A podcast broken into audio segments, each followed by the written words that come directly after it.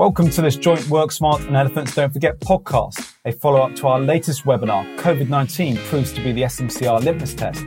I'm Philip Allen, and in this podcast, webinar panelists Adrian Harvey and Julie Pardy are left somewhat surprised as they review the webinar audience poll responses on regulated firms' attitude towards SMCR compliance and the training that firms are or are not providing employees on the new types of risk working from home. So let's get into it.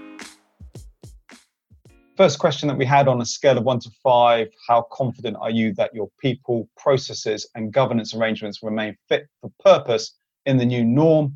54% said fairly confident, 31% said somewhat confident, and 11% said slightly confident. No surprises there, Adrian, were there really? I don't think so. It's broadly representative of what we anticipated. It might be slightly stronger than previous polls and I think in the analysis, that may be skewed a little bit by some dual regulated firms who are further down the SMCR road.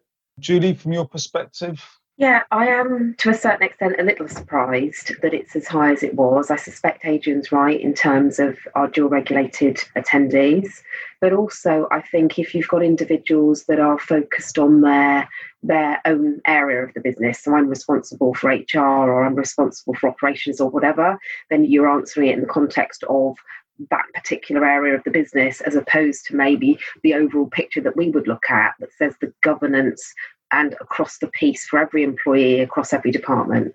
Let's talk about clarification on CPD of what you need to do and what you have to do under COVID 19. Julie, uh, do you want to, want to just clarify that point about what the FCA expects firms and individuals to be able to comply with? Yeah, so I think firms just need to proceed with caution here and just be careful because you have regulatory required CPD and then firm required CPD. So if we think about regulatory required CPD, for those people that are subject to the TNC sourcebook, there's certain types of roles that through the TNC sourcebook have to achieve a certain amount of hours. So, from a regulatory perspective, you've got retail investment advisors who have to do a minimum 35 hour CPD, and then you've got people carrying out insurance distribution activities that have to do a minimum of 15 hours each year. But you know that's a small population of what firms might apply CPD to. So what the regulator's saying is people that are subject to TC rulebook requirements for CPD, if they don't manage by the end of this financial year to get their or their 12 month period, get their required hours, they can carry it over and have a bit more time to complete their CPD. So to go up to April 2021. What the firms do about their own rules is up to them because firms do dictate hours and they do dictate types for different role types within an organisation. So it would be worth firms looking at this, but then looking at it in the context of if they allow people to extend, do their systems and controls allow them to manage that? through automated alerts, maybe, and recording mechanisms. And if they don't, is extending the CPD time going to cause them more trouble managing it, managing the change than it would do to supply the CPD in the first place? Good point, Julie. The change in itself can sometimes be far more disruptive than the intended uh, outcome. So probably yeah. some of these firms it's just as easy to stick to it. And we covered it a bit on the webinar, isn't it? It's, it's like yesterday's technology. Yeah, I've got an LMS and I recorded something happening once a year to, to, you know today and tomorrow's technology, which has got to have a degree of artificial intelligence in it. It's got to be just far more sophisticated. Poll question number two: Has COVID nineteen meant that landing conduct rules compliance by December 2020 is a secondary priority? 74% of our audience said no. 26% said yes. You know, it really surprises me I, I, put, I'm not going to name any firms, but if, if I were to put myself in a position where I'm running a regulated firm, C19 occurs, and most of my employees are now disparate working from home, and I'm just going to carry on doing everything else that I was doing, despite this enormous upheaval that's never occurred before in the operation of our business. I, I, don't believe it. I don't believe it. I don't see how what have they got people sitting around spinning around on chairs waiting to be given something to do to solve the problem i just i don't believe that either so i think in some respects it's an overly heroic wannabe outcome rather than maybe factually evidenced outcome. And I think even if you did give them the benefit of the doubt, okay, so give them the benefit of the doubt and they have been planning it and they're kind of ready to go or they're getting ready to go to do this, invariably they've either one gone, well, we're doing generic e learning and we've bought it, so we're just carrying on with that and therefore they don't comply, or two, they were going to do it all face to face and therefore any face to face trainer will know they need to rewrite the material, rerun the case studies, change the basis on which they're going to deliver it, and, and mm. you know, reschedule the whole project. And I can't see they'll have done that in the first couple of weeks of all of this going on. I just can't. And I think you, I think you've got to, you might have nailed it there, Julian, as much as if their response was, well, we're delivering e-learning, generic e-learning, or we have delivered generic e-learning, we've done it, tick the box. So I can see that if that was the mindset, why yeah. we would get that score. Now, yeah. my conclusion would be you failed the test, so you actually haven't you haven't complied. But we'll yeah. see.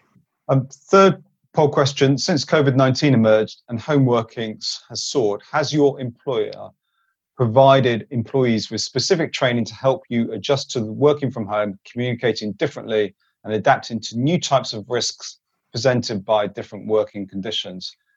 53% of our audience said yes, 47% said no. Isn't that contradictory of the previous result? um, so haven't done anything different, said 75%. Anyway, I'm surprised how honest so many people on that webinar were. Yeah. To say half of the audience said, we haven't done any training whatsoever for our employees as a result of C19. Mobile phone usage at the desk, screens being open in flat share situations, screens being left open when people go for a coffee or whatever. It, it, and you can go on and on. There are so many potential security risks alone, let alone well-being type uh, support and advice. I'm I'm surprised they're that honest. Good for them. Yeah, it's a good point, Philip. Both Julian and our, our operations serve the B2B market. We sell to firms that are governed by contractual very clear contracts of supply and what our obligations are. And they differ from the regulations, yeah, because we're not ourselves regulated firms. But when you're talking about the regulations under which these firms trade, and half of the audience saying, I haven't done anything whatsoever to explain to my employees about how the C19 situation and working from home affects you in this respect. You know, back to the MI and some of the other points we discussed on the webinar this would appear to be a, a glaring omission. How are you going to evidence that you've taken reasonable steps when the hmm. first thing is, did you train your people working from home about this? no. I would have thought everything else you say after that is incredible.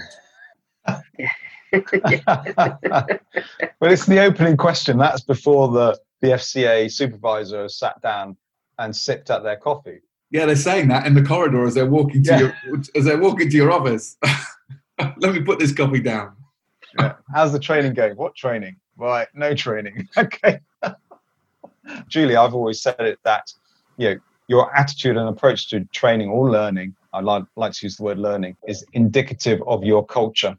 Oh, absolutely. It goes back to that point that I always make. You invest in infrastructure, you invest in technology that manage transactional stuff but you don't invest necessarily in your people. And when a crisis comes along, the immediate reaction is to pull back from training, when actually, when you're served up with a really different scenario like we're in now actually need more support rather than less so to pull back and not invest in the first place will culturally say that you're not that interested in people development and moving them forward as you should be was there a conversation around compliance or the cost compliance yeah. and cost. Yes, somebody, I won't name check them, on the webinar made the point that most firms were very happy to invest in technology that drove revenue and profit, and far less keen to invest in technology that drove appropriate compliance and behaviours.